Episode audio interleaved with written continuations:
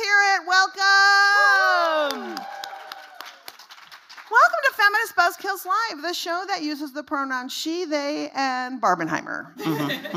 I'm Liz Winstead, and I'm joined by my 100% lovable, delightful, smart co-host, Moji Alabodeo. Hello, Netroots. It is so good to be here. On today's pod, we're going to break down the looming abortion bill case that is poised to further upend abortion access nationwide. We'll also fill you in on where we're at with recent SCOTUS rulings and tell you about where this case could end up. Yeah, it's not great, Bob. No. Plus, we have amazing guests. Community Event Manager Walker Fitz from the Midwest Access Coalition is here to lay out just how much work goes into helping someone travel to receive abortion and gender-affirming care. Plus, comedian Joyelle Johnson is in town.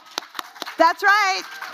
She's taping an episode of Wait, Wait, Don't Tell Me, and she's going to join us. She's going to sit her ass down, drag some assholes for filth, and we'll talk about comedy, activism, and a bunch of other stuff. And per usual, we'll drop a steaming dump of this week's Repro News. But first, Liz, how excited are we to be back again? Very exciting. Last year was fun because people were like inching their way back, but this year it really feels like people are back. It feels really great. For those of you at home listening and don't know what Netroots is, it is the largest gathering of progressive journalists, bloggers, activists, people who care about things. There's over 2,000 of us here attending panels, learning how to organize, learning how to communicate, getting in fights with people, challenging politicians. It's really, really great. And it's an honor to be able to broadcast from here.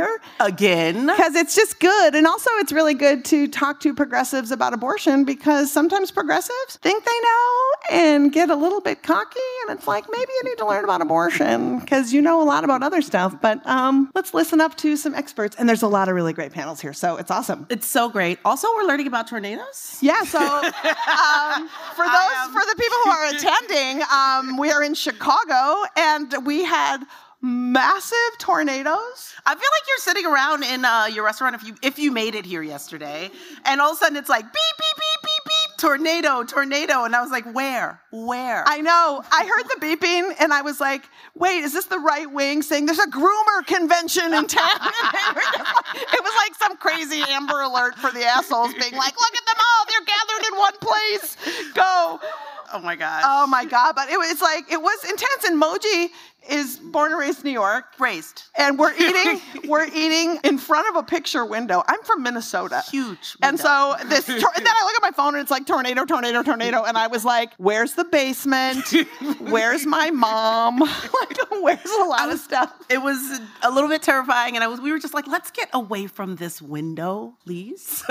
But not before our bread pudding comes. Like, we were a little bit like, we're scared, but we really just want to finish our meal too.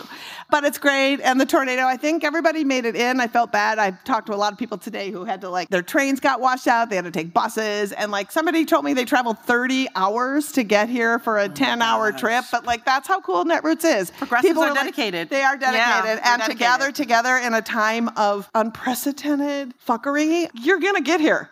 Yeah. You can get here by whatever. No, I'll stop. We are not a singing podcast, Liz. No, we are not. But, I like to just chime in when I can. All right, enough. Let's get to some of the big stories of the week. You ready?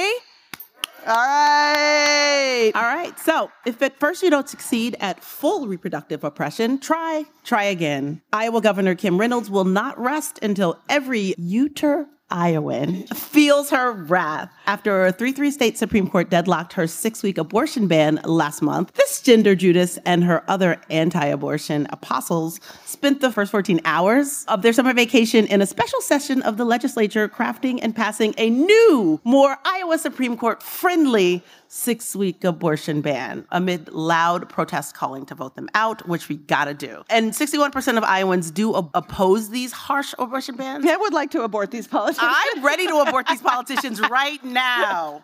No limits on aborting Iowa politicians. No. So someone's already filed a lawsuit, and hopefully, Queen Kim can expect a mutiny when she returns to the Iron Throne. That's right. Senator Tommy Tuberville. We love him too. Does more to destroy reproductive rights and the military before 9 a.m., say it with me, than most people do all day. The senior white nationalist from Alabama continues his crusade to block the appointments and promotions of all branches of the armed services until he is assured that no one serving our country who would like to have an abortion will be allowed to. Tuberville shenanigans have left the Marine Corps without without a confirmed leader. And experts worry that if this continues, it threatens to shake the foundation of military competence and readiness down to Tuberville levels. It's pretty low. That's pretty low. Yeah. Yep. But get ready to be a part of the over-the-counter culture. Advisors for the FDA voted unanimously on Wednesday in support of an over-the-counter birth control pill. Woohoo! No words as to when it will become available, as it still needs to go through an approval process, a challenge by an extremist group, and of course, an eventual banning by the Supreme Court. Another pun alert. I'm going to close out the headlines with some Gouda news from the dairy state. Yes. Somebody stop me. 2 years ago, Wisconsin lost all access to abortion when the state Supreme Court ruled that a law from 1849 left hanging around on the books was still valid unless banned abortion in the state. Now, the good news is, this week, a Wisconsin judge that has progressed past a Zachary Taylor administration worldview said, nah, man, this is not what the law says at all, and rolled out the red carpet for the Wisconsin Attorney General to sue the shit out of the state and restore abortion access. Right? That is Gouda news. Some may even say it's cheddar than Gouda. It's brilliant. Oh, my God. I'm just saying, if I can run a pun into the ground. No, you tripled down on a pun, and I'm proud of you. All right, let's get to the big story. We thought we'd kick off this Netroots with an update on that abortion pill lawsuit that people stopped talking about in the news. But it's lurking in the bushes, and it could pounce at any moment like a TMZ photographer. 100%. Mm-hmm. So how many of you are vaguely familiar, somewhat familiar about this case that we're waiting to hear on? Some of you, how many of you are not at all familiar with what I'm talking about? Okay, good. So here's basically the sitch. Last November, a group of charlatan anti-abortion people who work in the medical field, some are doctors and a dentist, that is very important, they formed this coalition and filed a lawsuit that said that the FDA rushed the abortion pill through too fast, that if it goes through the mail, they're going to be overrun with patients who need abortions and they won't be able to do their actual other medical work, which is, as far as I can see, oppressing people who want medical care. Yes. And they said that they would be forced to provide abortions against their consciences, among other things. They also said that there is a law on the books that prevents mailing abortion pills through the mail. They handpicked a judge in Texas who was an anti-abortion extremist, slapped the case into his district. Shockingly, the judge was like, you are right. That shit's terrible. Let's ban that pill. And then activists immediately were like, no, let's appeal. The Supreme Court heard the case, said send it down to the court above him. Let's hear what they have to say. That court happens to be the most conservative court in the United States. Mm-hmm. They heard the argument, and now we are waiting. So that is sort of the overview of what's happening. But let's break down what we're waiting for and what happened in that case, because it's so fucked up. So one of the funny things, and one of my favorite parts, is that based on what used to be legal standard, these plaintiffs don't have standing. They haven't suffered any harm. They are anti-abortion doctors, which means they don't provide abortions and never have provided abortions. And one is a dentist, so I want to know who's going to a dentist for abortions. It's like, hey, I work on cavities, so maybe. Like, what are you doing, sir? A cavity, a uterus, same. Yeah, same, you know, it's all something.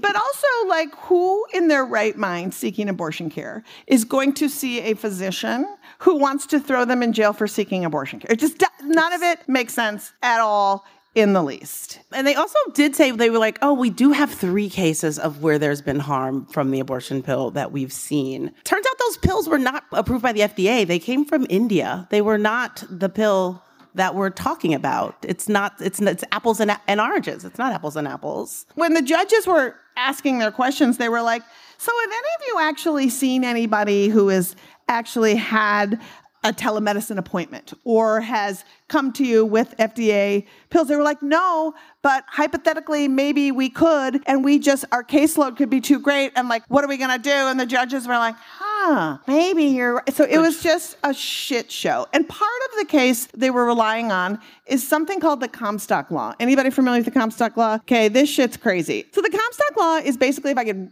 sum it up super quickly, this puritanical shitbag. Comstock is the puritanical shitbag she's talking about. Comstock was outraged that you could get sexually suggestive things through the mail. Magazines, you could get, you know, sort of all sorts. He was really pissed. So what he did was he collected as much of it as he could. Through the mail. No shit. Stockpiled porn, all kinds of stuff. Bless his heart. Who isn't? But then he called up Congress and he goes, do you know what people are sending through the mail? I have stockpiled it all, and I want to bring it to Congress and put it on a display. So he drove to Congress, put it on display. They were like, oh my God, this is terrible. We have to ban this. We'll start an act and name it after you. And the act basically says you can't send morally objectionable materials through the mail that would influence the morality of people, Americans, and you can't send any kind of abortifacients through the mail. And it was like, yay, they named it after him. But that wasn't enough for that guy. That guy then became part of the Postal Enforcement Service, so he could make sure shit wasn't sent. That was back in the 1800s. Laws still on the books. And these crazy extremist physicians are like, yeah, so we want to also count that in as a thing. So that's America as it stands.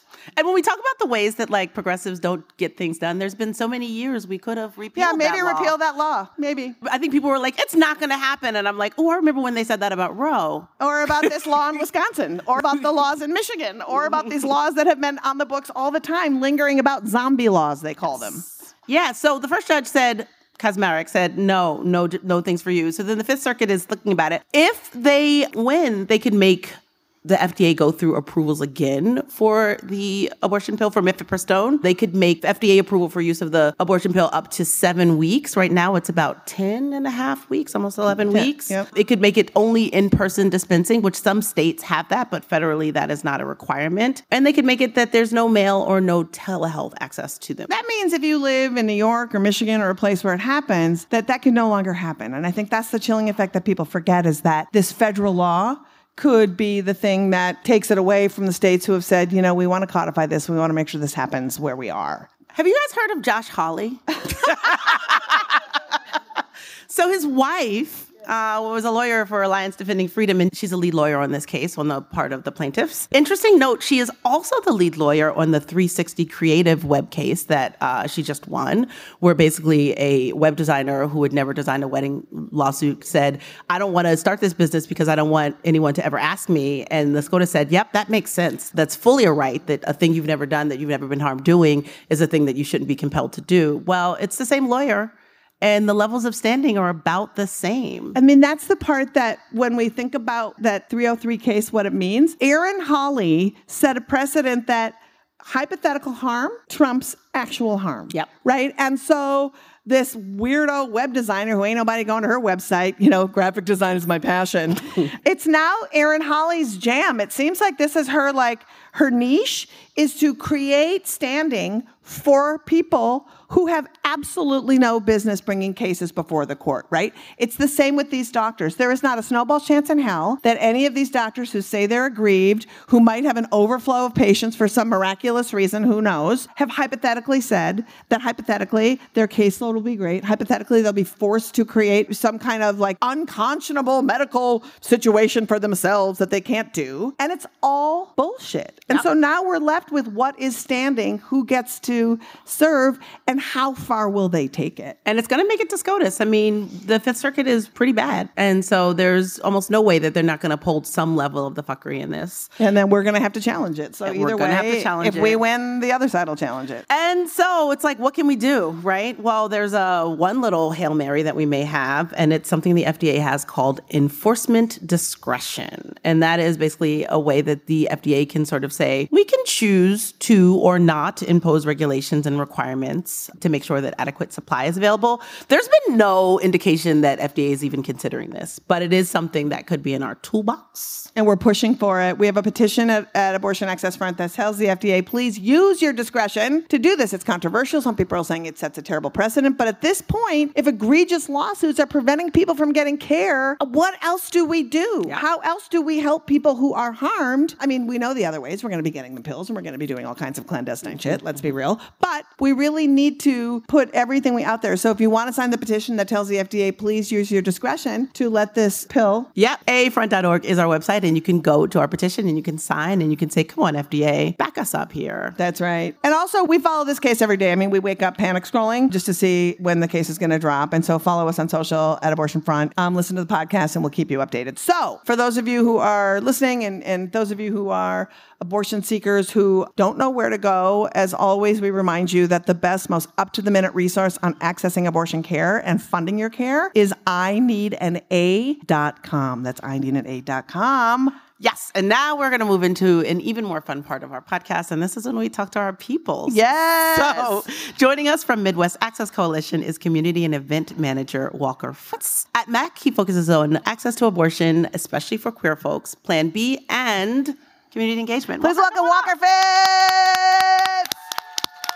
Hi, Walker. I know it's tight up here. That's okay. Hello. For joining us. God, I'm so excited to be here. You work with our former FBK host and heckler, Marie Kahn. Marie in the house! At Midwest Access Coalition.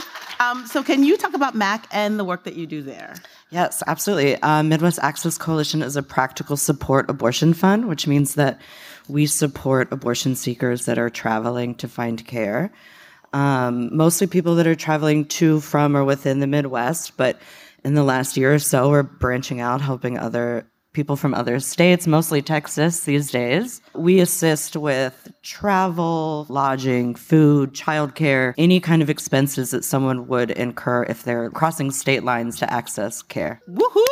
I know. We're big fans. It's a big job. And I just want to say, when Dobbs happened, there was a flurry of donations that came in and people did great, but then people needed so much help that those funds got eaten up really quickly, y'all. So I would suggest a monthly donation for these folks. Absolutely. We even have a weekly option. Ooh. That is aggressively amazing. Donations. Exactly. Yes. Walker, I love that you are community event manager, and I wanted to know, what are some of the strategies you use to effectively engage the larger Midwest community in expanding abortion and supporting abortion access? We're really trying lately, especially this past year, to just get right into those communities and show up where they're going. So we've been spending a lot of time at concerts, markets, fashion shows, street fests, all kinds of things, handing out free Plan B, other kind of swag, all of our information. We're also working on putting some emergency contraception vending machines up, first in Chicago, but we're working on getting throughout the rest of the Midwest, Indiana, Ohio, which would have free Plan B and hopefully at some point other harm reduction options.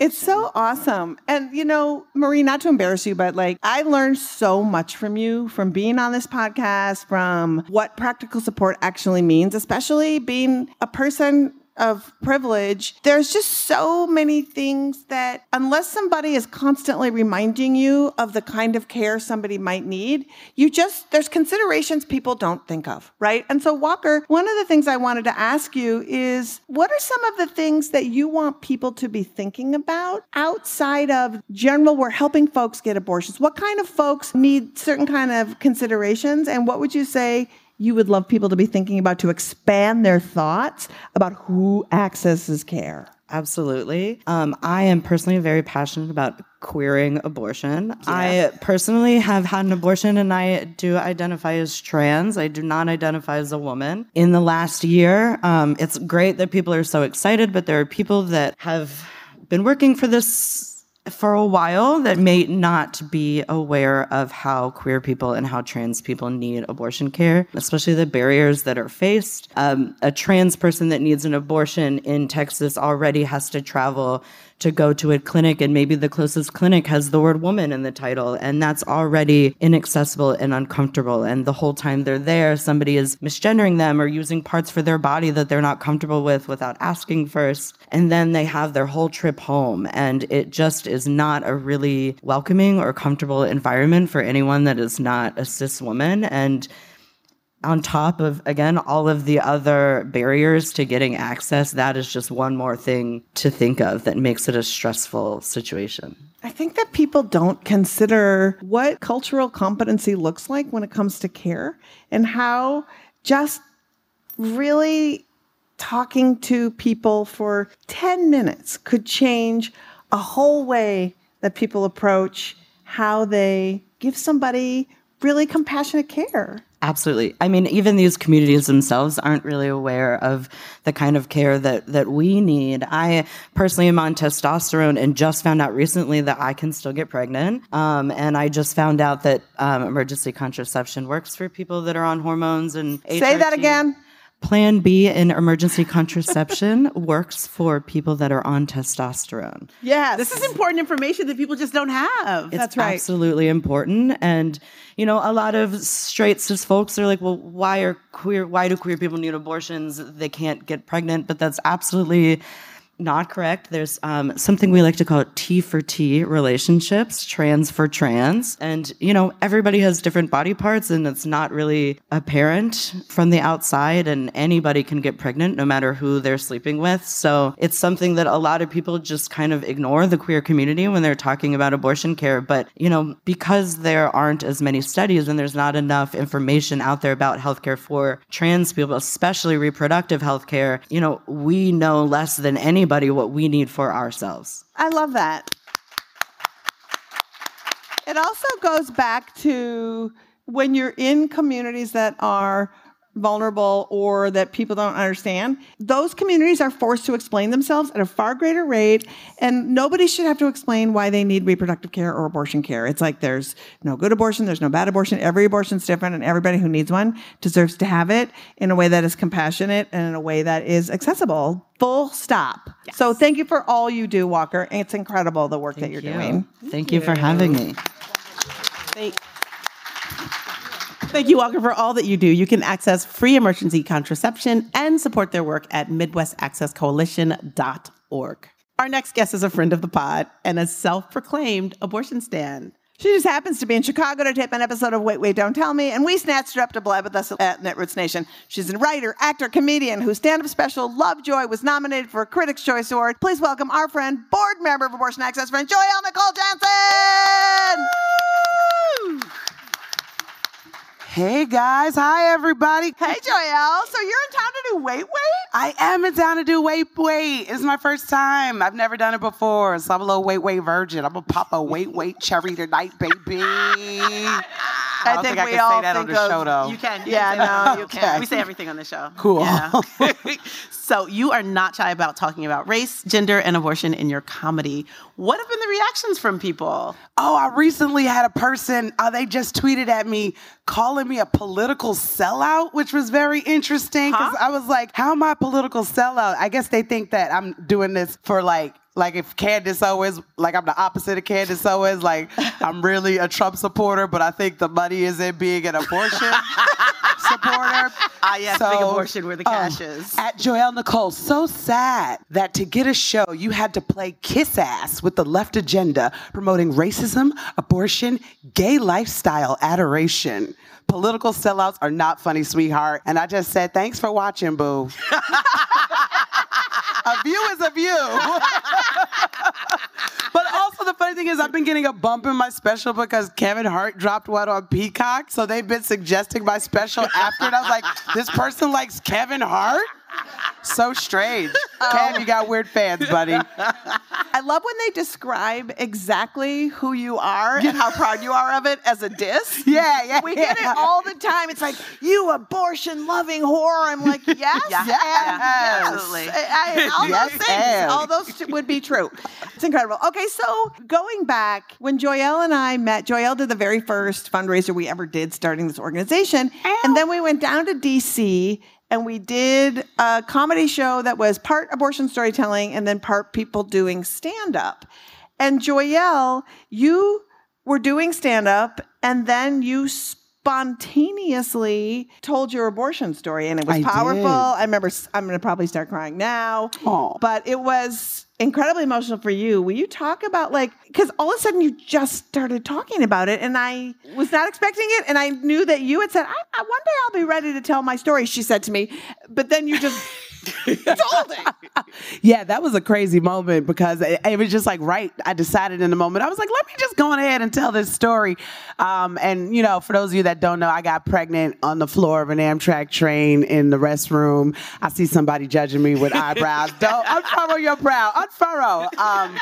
But also, like, if you having sex on the floor of an Amtrak train in the, you know, in the restroom, maybe you shouldn't be a mother.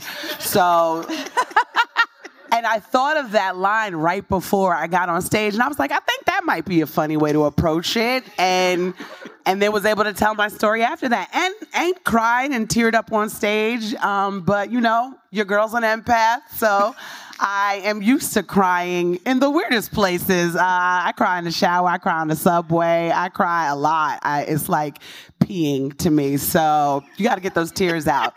It felt great though. Don't cry in lieu of peeing. No, no, not in lieu. Not in addition to, yeah, you know, okay. Just cry on the toilet. You're not thinking it is a yes. Reasonable. That was my first time telling a story, and now it's on my special, and I got nominated for a Critics' Choice Award, I think, for telling my abortion story in my special. So I'm so proud of that, and people come up to me after and just say thank you, and you know, I like compliments.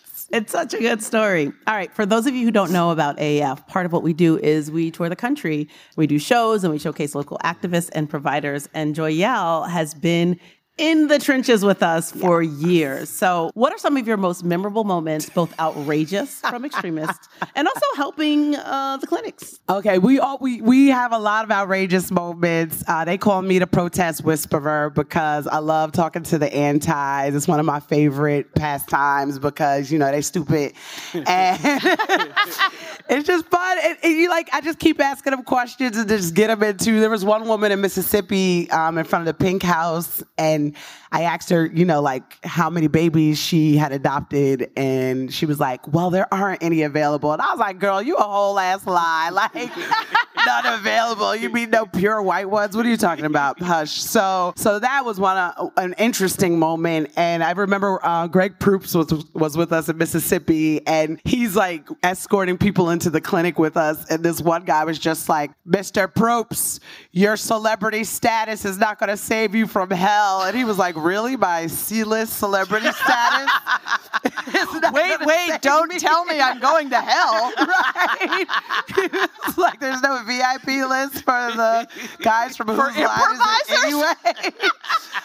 Apparently it's Satan's line, Joyelle. That's whose line it is. So one of the stories I appreciated, we're with another comedian, Mehran Kagani, who is an absolute just ridiculous human being, you know, always with a fan and a sparkly blazer. So we were having a good time outside and the antis were praying. And then we just were like playing some music and they kept like looking over at us. I was like, hey, ain't y'all supposed to be praying? And then they just got back to the praying.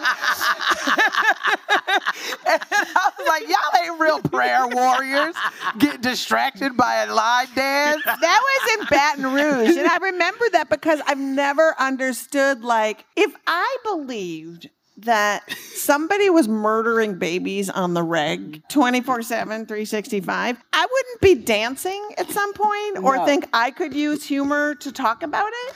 And that's what they don't understand, that we get to do that because their foundational premise is flawed and wrong. And our foundational premise is righteous. So we get to make fun of them with humor.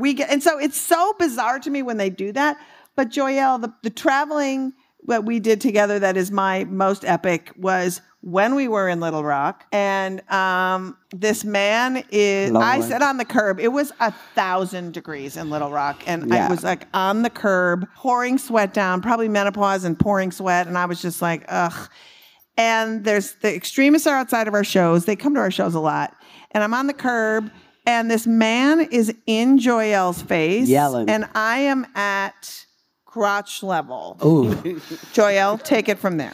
Yeah, so he's yelling in my face, and he, you know, just like, you know, all the hits, you're going to hell, Martin Luther King didn't die so you can have an abortion. I was like, really? Word? Okay, take it there, I guess. And he's just screaming at me, and then Liz noticed he had an erection. Yes. Yes. He had an erection. Yes. That's look at him. Shaming Joyelle. And I just said, I just was like, so I'm sweating and I look and it's just like, you know, the tent is in front of me. And I was like, this man is hard, Joyelle, shaming you. His kink is shaming you. I'm not kink shaming him. I'm saying kink shame kink. I don't know. Kink awareness. Kink awareness. There is some fucked up thing going on with this tented anger boner in my face. Yeah. And then he was mortified. And then I would just remember saying, sir, don't worry.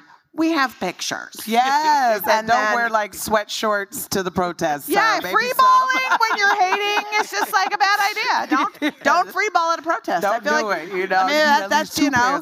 Yeah. Hashtag pro tip. Yeah. I think is how that goes. Well, Joyelle, you always say yes. You always come out with us. You are such a big proponent of just helping bust stigma. You are so funny. How can people support and find you other than at our booth to blab with us after the podcast? Yeah. Yes, blab. And I'm going to Montreal for the first time with the Just for Laughs Comedy Festival. So I'm excited. And I'm doing my first solo show in Montreal. So I will be there, you know, smoking a cigarette. Pilgrimage. Some cheese. I don't know what's happening. So that's happening July 27th is my solo show. But I'll be in Montreal for about 10 days. So, you know, I'll be like, poutine headed by the time I come back. So yeah, look out for that. And Joyelle Nicole. Oh, also Survival of the Thickest just dropped today. So whenever you guys hear this, go to Netflix and watch it. Michelle Buteau's show. And I got a little cameo on there. Amazing. And watch your special. It's incredible. Yes. Yeah. Oh yeah. That's just cute after you watch the Kevin Hart one. Yes. Apparently. I love, like, those streaming channels are so racist. It's just like, if you like this black person, you'll like this black person. And it's like, what? Yeah, like, right? Huh? I mean, it's just always, they just lump women together. It's just like a whole thing. It is just next level. Well, Joyelle, you are awesome. And watch Joyelle's special on Peacock. Love Joy. It is so good. But we're not going to let you go quite yet. I was going to say, she's actually going to stick around because we are about to play the Feminist Buzzkills party game that is faster than Monopoly and more fun than Taboo. That's right. It's called 6 Degrees of Abortion, and it is with me and this time Joyelle. Take a story from the news, and Liz has 6 chances to link it to abortion. So in the news, beloved Padma Lakshmi, I don't know if anyone else loves her as much as I do, is leaving Top Chef as the host person she's been. But she's been replaced by this really hot woman. Very hot. Kristen, very hot. As opposed to Padma, that dog. It's a different kind of hot.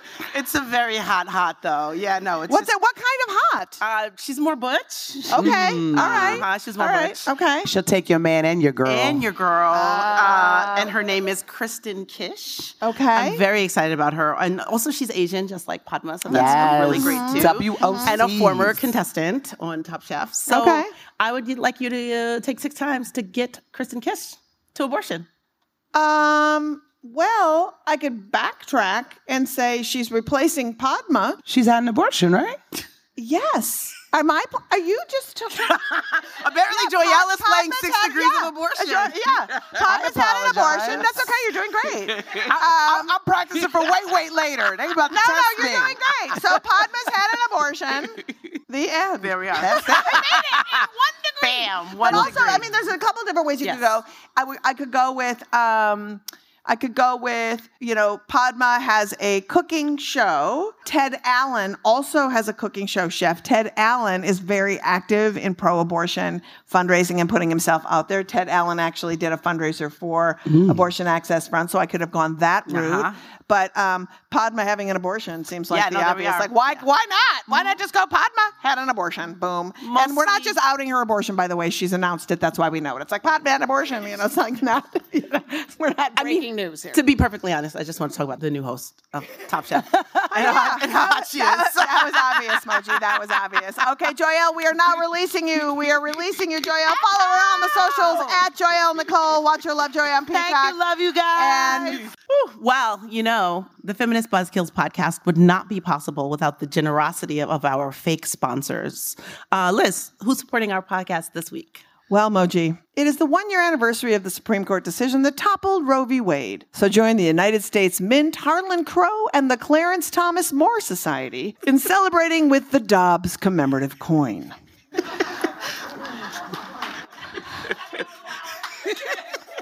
This keepsake may be just the size of a dime, but carries the value of a fully formed dollar bill. Each coin features a priceless etching of the Supreme Court justices who ushered in the Dobbs decision, smiling at the future they've created, a uterus behind bars. 80% of the profits from the sale of the coin goes directly to the Clarence Thomas More Society to fund more coins to memorialize the losses of other rights not explicitly mentioned in the Constitution. Call now and get your Dobbs commemorative coin for the low, low price of $19.73 using the promo code ALICO. Yeah, that sounds like a piece of crap. Yeah, that sounds like not the greatest. We don't have the greatest sponsors. I've already bought 10, though. We need to work on that. So if you want to join our Patreon so we don't have to have these fake sponsors, that would be also very, very, very fun. This was awesome. This was so much fun. Before we go, we have a couple minutes. We thought we'd take some questions. Does anybody have any questions about anything at all to do with any abortion-y related, any that you can possibly think of? Why not fill some time with some questions from the audience? The question is, pro-abortion folks give us shit for being funny? Yes. Yes. Yes, they do. A lot of times. Then I also say to them, you're not pro-abortion. Because truth be told, it kind of goes back to what we said earlier, which is that is perpetuating stigma to say that people cannot, find joy within exposing horrible people. It's also saying that somehow there is a morality clause that they have come up with, right? That involves abortion has to have some bit of shame and regret for it to be acceptable. I will not let that stand. And I just also feel too that the one thing the anti-abortion movement has zero of is joy of any kind. Their God is joyless. Mm-hmm. The way that they raise their kids is joyless. Everything about them is oppressive. And I just don't understand what they're promoting. I had some guy screaming at me and I just had to stop him and say, I'm a communicator for a living. You have to sell your God better. Let's just take a step back and just talk. Don't come in hot with God hates you. It's like, wow, first of all, God hates, kind of a bad lead. No one wants to be around that God. And just there's no quality at all. So we just don't fuck with them. If they want to have that opinion, I feel like I'm not interested. I'm here for inclusion and for helping people feel good and positive about their experiences and for really listening to how people want to have their experiences treated. Because we're not just always funny. If someone's coming and really dealing with whatever their experience is, you always let them talk first, let them guide, and then and then figure out how to make that comfort zone work. But listening is key. Being funny, also key. The question is, what should a young woman or a young person do who doesn't have a platform yet, is in school? What is the most effective way that they can be? I mean, I think there's a couple of different things. Number one, talk about abortion openly and without caveat in spaces that it might feel uncomfortable, so that it becomes normalized. Also, really think about how you want to be in the world when it comes to advocating. So think about reaching out to organizations in your community, talking to your friends, especially on your campuses, because the anti-abortion movement is very strong in organizing on campuses. There's a horrible organization called Students for Life, run by a woman in her 40s. Hasn't been a student in years, maybe never was. Unclear. But I think, being a force and a presence, because for far too long, we haven't talked publicly about abortion in spaces where it needs to be talked about, which is every space. Right. How do we also, as people in the community, advocate for more compassionate, gender-affirming care with our own physicians and in the community at large? Walker, you want to pop up here real quick and answer that one? Because I feel like you have some amazing answers that would be better than two cis women answering that. And we have you here. At the physician level, even just talking to the people at your doctor's office about the words that they're using, my doctor still calls it a women's wellness exam, even though they know that I'm not a woman, and why not just call it a pap smear? Or a wellness exam. Absolutely, yeah. Asking what body parts specifically, a lot of queer and trans people are not comfortable with the word vagina. So asking your providers to, double check what words you want to use for your body, using a different size speculum. Yes. Queer and trans people that are on hormones often have some atrophy of the vagina. So sometimes a smaller speculum is necessary. So aging women also. And yes, aging absolutely. People. Mm-hmm. Asking your providers if they have that stuff on hand and what they are doing to make their spaces more comfortable for people that don't identify as women. Also, Walker, if you could say, it would be nice to say to your doctor, there's a really great resource for you to use to familiarize yourself with terms. Is there a resource that you could give to everybody that people could say? If I'm being honest, I don't have a resource. There aren't a lot of resources out there. We are all kind of creating our own resources. Mm. Even when doing research on Plan B on hormones and stuff, there's basically no information out there. No studies, just no studies done on the effectiveness of emergency contraception on fat people and people with a higher BMI. Nobody really cares. So there are resources out there that the queer communities in your neighborhood will probably have on hand, but really we're all just kind of making this up as we go. Trans people have been around forever, but have not been allowed to be public and out and socially acceptable until very recently. Thank you so much for that, Walker. I feel very lucky that you were here to answer that. Thank you for your question. The question is, what gives us hope? Oh my gosh. Well, I think what has been giving me hope, Abortion Access Front has existed for a while, and we have been sounding the alarm about all of these attacks on reproductive care. And Dobbs' decision was a heartbreak, but I think the way that more than before, people in this country have really woken up to where we are and how terrible abortion access is in this country has given me hope.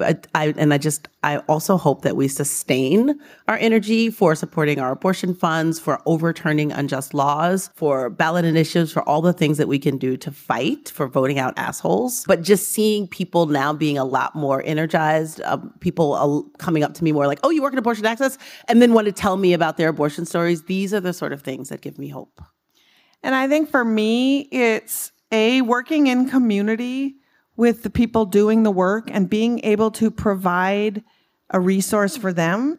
Every day when you wake up and you are familiar with Midwest Access Coalition, with the APRA, with these people doing incredible work, and knowing that they're dedicating their lives to do this really incredible compassionate care really gives me hope. And also being at Netroots Nation and having this many people at an abortion podcast, that gives me hope. It gives me hope that progressives and people who are liberal or whatever are actually interested in being more than just pro-choice or being more than just mad. These statistics that we keep seeing, 60% of the people support abortion access, 70% of the people support.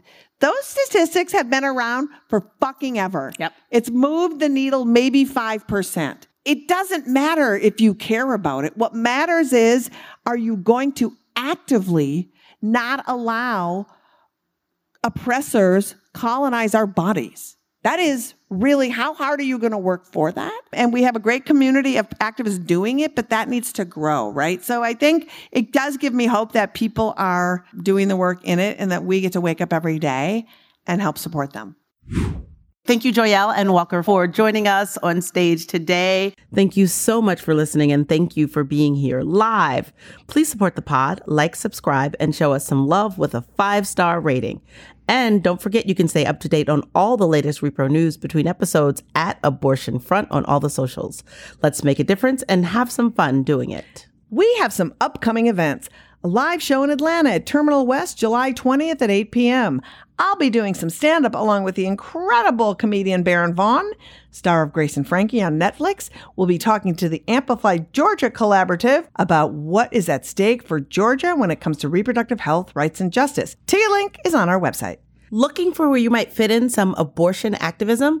We've got a 5-part activist training series, Operation Save Abortion, at OperationSaveAbortion.com. And visit our super cool activist calendar, which is full of local and national actions and educational opportunities. Next week's guest, more from Netroots Nation with Allison Gill, who is the founder of MSW Media and executive producer and host of the Daily Beans and Muller, She Wrote podcasts. And join our Patreon. You'll support great content and get cool FBK merch and experiences. All pledges support this pod and all of our activism at Abortion Access Front. Pledge at patreon.com/feministbuzzkills. FBK is edited by Remy de Tournay and is produced by Abortion Access Front.